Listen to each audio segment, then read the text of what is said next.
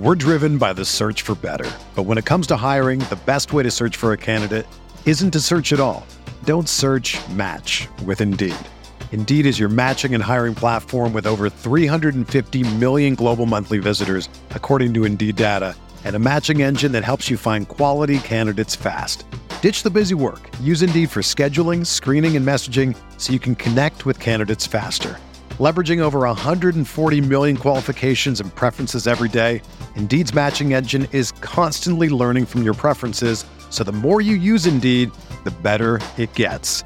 Join more than 3.5 million businesses worldwide that use Indeed to hire great talent fast. And listeners of this show will get a $75 sponsored job credit to get your jobs more visibility at Indeed.com slash BlueWire.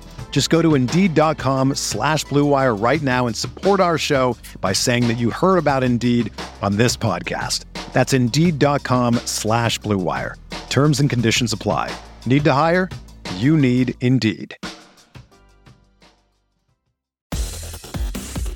Welcome into a Tuesday edition of the Fantasy Bites podcast. Brandon Kravitz here with the fantasy headlines you need to know. We've got NFL playoff rankings, cheat sheets, position by position found at rotowire.com. It was a rough night in the NBA for some of the top stars in the league, and we'll start with the man who just returned to action for the Memphis Grizzlies, who is now going to be forced to miss the rest of the season. Ja Morant was initially diagnosed with a subluxation of his right shoulder, but the Grizzlies discovered a much larger issue following the MRI. Morant's going to undergo season ending surgery in the near future and is expected to make a full recovery in advance of next season, but with Morant sidelined, the Grizzlies are going to need Marcus Smart and Desmond Bane to pick up the bulk of playmaking duties. On top of all of that, Jaren Jackson Jr. dealing with a bruised knee. This team might just have to go into tank mode. Sad to see. It looked like they were turning things around. He's not alone. Tyrese Haliburton took an awkward spill last night against the Celtics. He's set to undergo an MRI later today on his injured hamstring. The star point guard required assistance to get off of the court, never a good sign, and he needed to be carried to the locker room. Head coach Rick Carlisle said after the game that he hopes that Haliburton's injury isn't all that serious, but the Pacers won't know the extent of the hamstring strain until the MRI is completed. His leg got stretched pretty good when he slipped on the court, so I wouldn't be surprised if this turned into a multi week absence, but we will see here soon. TJ McConnell likely to get the biggest fantasy bump in his absence.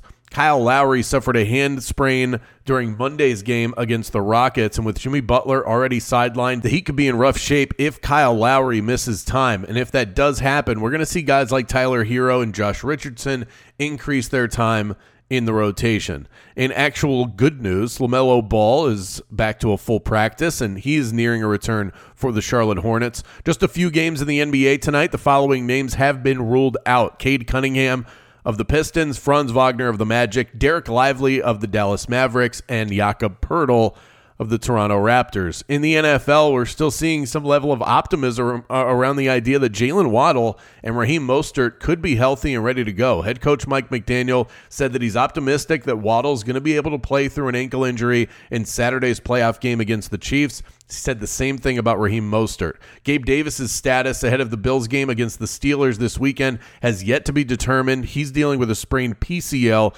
in his knee. And Sam LaPorta has a shot to play against the Rams this weekend. Dan Campbell did call it an outside chance for what it's worth. He did injure his knee in the regular season finale. Want to get a bet in tonight? Use the Caesar Sportsbook promo code ROTO15. Earn a first bet offer up to $1,500. Magic and Timberwolves tonight in Orlando. Two of the more surprising teams in the NBA this year. And I think it's going to be an interesting one tonight. But the best angle in this game might be in the first quarter. Magic coming off of an overtime game at home, a hard fought game against the Atlanta Hawks. You figure they're going to come out a little bit lethargic in this one. Meanwhile, the Timber, Timberwolves are frustrated coming off of a loss. Full game, I would tend to lean towards the Magic, but they've just been so good at home. But I think that first quarter belongs to Minnesota. Paolo Banchero has been the star of the show for the Magic, but it takes him a minute to get going. Minnesota should come out hot and firing, angry off that loss. I'm going to take them minus one and a half in quarter number one. For everything fantasy sports, get yourself a free trial at rotowire.com slash pod. There's no commitment and no credit card needed. Again, that's rotowire.com slash pod.